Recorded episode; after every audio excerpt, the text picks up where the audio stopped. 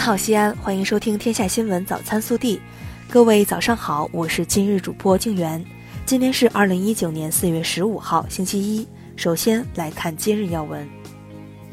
四月十四号，第十七届中国国际人才交流大会在深圳开幕。在下午的深圳论坛上，科技部副部长、国家外专局局长张建国宣读了二零一八魅力中国外籍人才眼中最具吸引力的中国城市评选结果。西安市首次荣获十强城市。下面是本地新闻。四月十四号，西安至莫斯科全货运航线顺利开通，这也是陕西首条由外国航空公司直飞的全货运航线。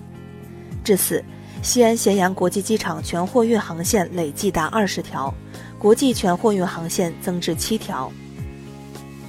近日。市市场监管局在曲江政务服务中心举办了智慧监管平台上线运行记忆执法装备配发仪式，标志着我市智慧监管平台在陕西省率先上线运行。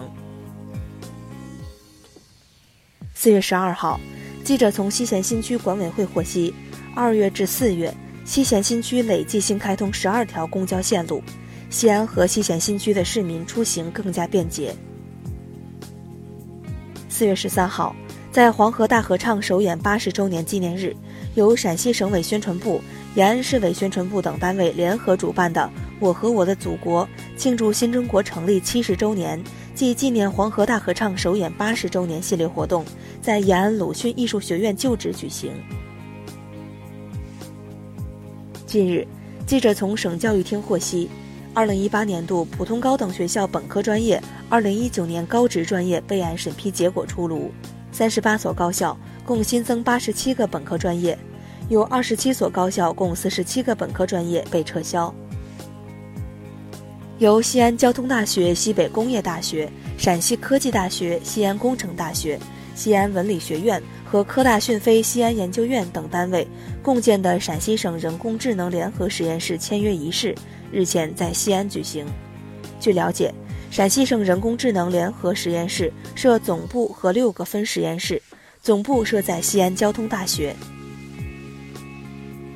昨日，在新中国即将迎来七十华诞和航空试飞事业迎来甲子生辰之际，一位祖国航空工业立下不朽功勋的十六架各型飞机为主角的中国航空工业首个功勋飞机员。在西安阎良正式落成揭幕，并对外开放。下面是国内新闻。近日，中共中央办公厅、国务院办公厅印发了关于统筹推进自然资源资产产权制度改革的指导意见，加快健全自然资源资产产权制度，进一步推动生态文明建设。中央气象台预计，十七号之前。由于冷空气活动较弱，中东部气温将大幅回升。下周初，从东北至江淮、江南等地累计升温幅度普遍可达八至十摄氏度，部分地区十五摄氏度左右。下周三前后升至最高点，西北地区东部、华北西部一带最高气温可达三十摄氏度。日前，中国福利彩票发行管理中心原副主任冯立志已获刑十七年。据法院认定，冯立志收受贿赂共计五百八十五万余元，滥用职权造成应上缴财政的一点六亿余元彩票业务费流失。因癌症晚期，冯立志于三月二十七号被予以监外执行。十四号，侵华日军南京大屠杀遇难同胞纪念馆和南京利济巷慰安所旧址陈列分馆在湖南浏阳新确认了一名幸存的侵华日军慰安妇制度受害者。现年九十三岁的陈美英老人，目前老人身体情况欠佳，只能依靠轮椅出行。近日，有短视频平台试点防沉迷系统，用户开通、关闭青少年模式均需输入提前设置的独立密码。进入青少年模式后，每日使用时长将限定为累计四十分钟，包括打赏、充值、提现、直播等功能将不可用。每天二十二时至次日六时期间。青少年模式下，用户将被禁止使用 APP。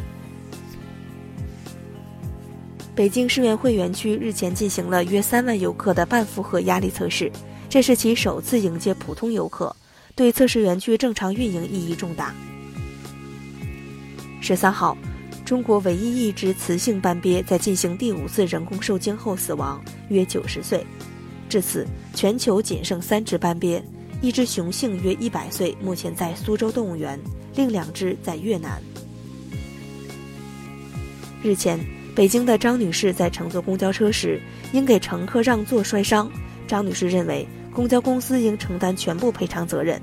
公交公司则认为，系张女士让座时双手未能及时扶住车内扶杆，失去平衡摔倒，双方应负同等责任。